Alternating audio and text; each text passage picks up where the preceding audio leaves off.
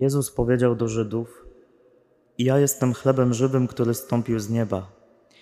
Jeśli ktoś spożywa ten chleb, będzie żył na wieki. Chlebem, który ja dam, jest moje ciało, wydane za życie świata. Sprzeczali się więc między sobą Żydzi, mówiąc: jak on może nam dać swoje ciało do jedzenia? Rzekł do nich Jezus: zaprawdę, zaprawdę powiadam wam, jeżeli nie będziecie jedli ciała Syna Człowieczego, ani pili krwi Jego, nie będziecie mieli życia w sobie. Kto spożywa moje ciało i pije moją krew, ma życie wieczne, a ja go wskrzeszę w dniu ostatecznym. Ciało moje jest prawdziwym pokarmem, a krew moja jest prawdziwym napojem. Kto spożywa moje ciało i krew moją pije, trwa we mnie, a ja w nim. Jak mnie posłał żyjący Ojciec, a ja żyję przez Ojca, taki ten, kto mnie spożywa, będzie żył przeze mnie. To jest chleb, który z nieba stąpił. Nie jest on taki jak ten, który jedli wasi przodkowie, a poumierali. Kto spożywa ten chleb, będzie żył na wieki. Oto słowo Pańskie. Chwała Tobie, Chryste.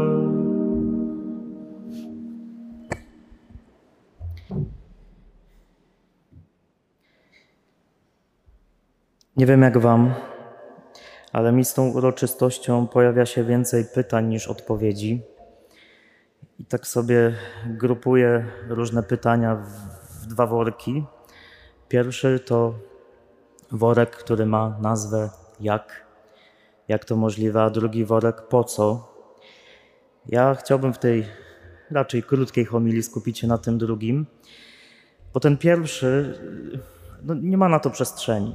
No bo jak to jest możliwe, że jemy ciało, i krew Je- jemy ciało, krew Jezusa i pijemy Jego krew? Jak to jest możliwe, że to nie jest kanibalizm? Jak to jest, że spożywamy Jego uwielbia- uwielbione ciało? Jak to się dzieje, że w momencie przeistoczenia na ołtarzu, mimo że wszystko wygląda tak samo, to już to nie jest to samo? Na czym polega transsubstancjacja?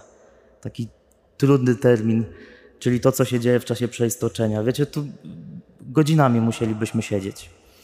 Więc jak ktoś by chciał sobie ten worek jak otworzyć i trochę porozkminiać, to niech się odezwie na Messengerze, Instagramie, podrzucę dobre artykuły do przeczytania. I jak zawsze polecam otworzyć katechizm Kościoła katolickiego.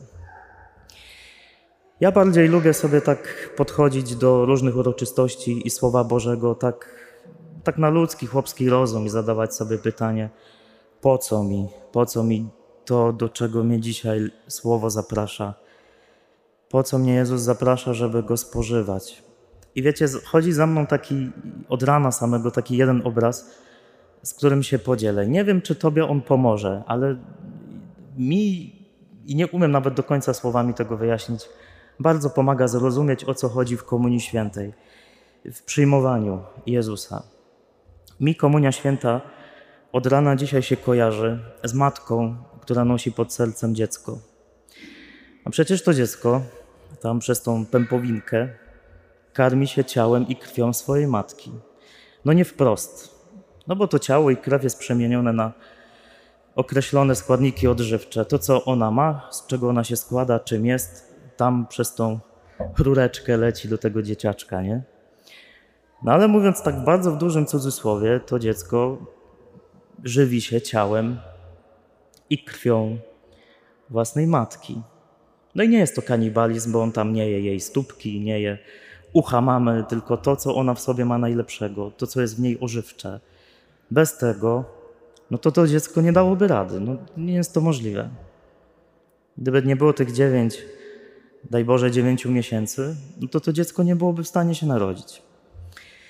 I tak przerzucając to trochę na życie duchowe, jest taka moja analogia, to myślę, że my jesteśmy trochę jak taki, taki bejbik. Jesteśmy jak takie dziecko, które jest podpięte pod Jezusa.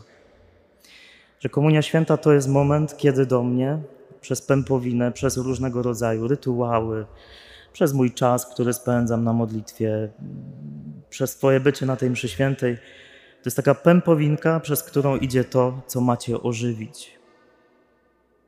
Nie jemy stópki Jezusa, nie jemy jego ucha, to nie jest kanibalizm. Jezus w tym ciele i krwi daje nam to, co jest w nim najbardziej ożywcze.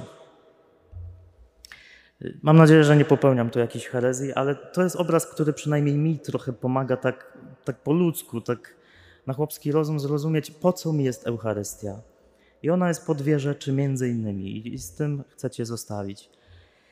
Po pierwsze po to, bo ona ożywia, ona ma sprawić, że ty będziesz człowiekiem, który będzie żył, że w twojej przestrzeni ducha, że twój duch, twoje życie duchowe będzie żywe, że będziesz żyjący, nie będziesz tym trupem, o którym mówiłem tam jakiś czas temu.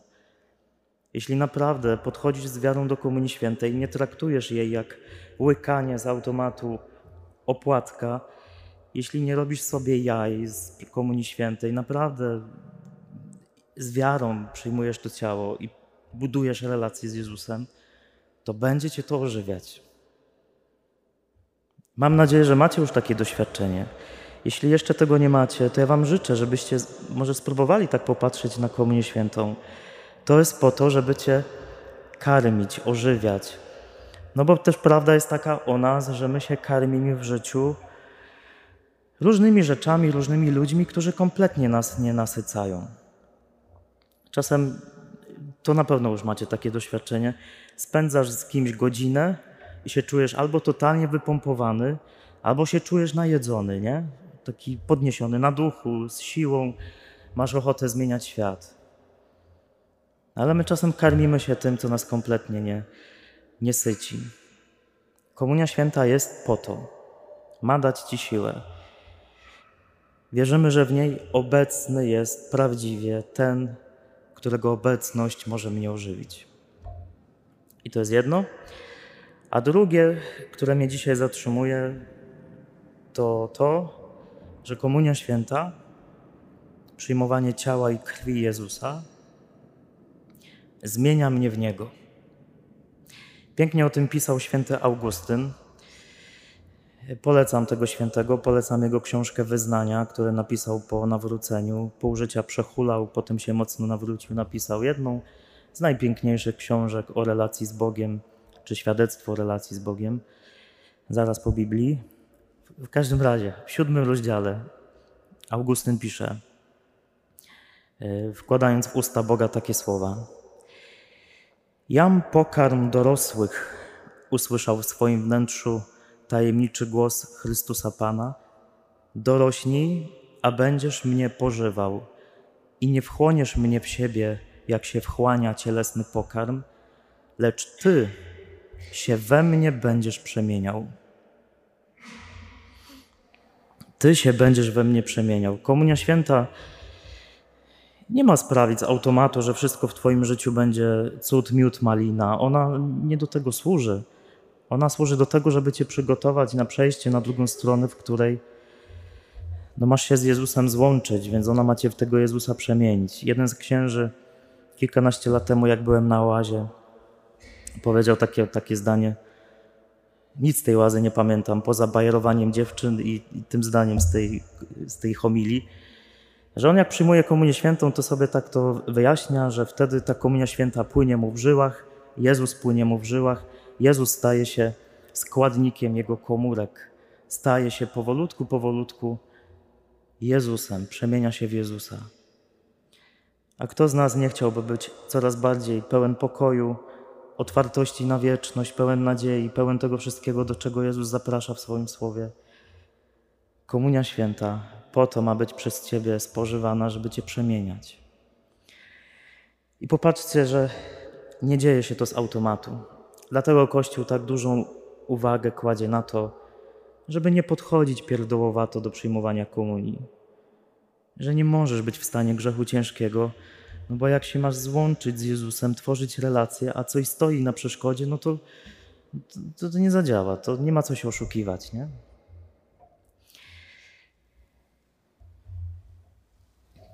Jeżeli nie będziecie spożywali ciała i pili krwi, nie będziecie mieli, nie będziecie mieli życia w sobie. Ja zapraszam cię do takiego duchowego eksperymentu, takiego osobistego, może na teraz, może na kiedyś. Spróbuj zainwestować w takie patrzenie na Komunię Świętą.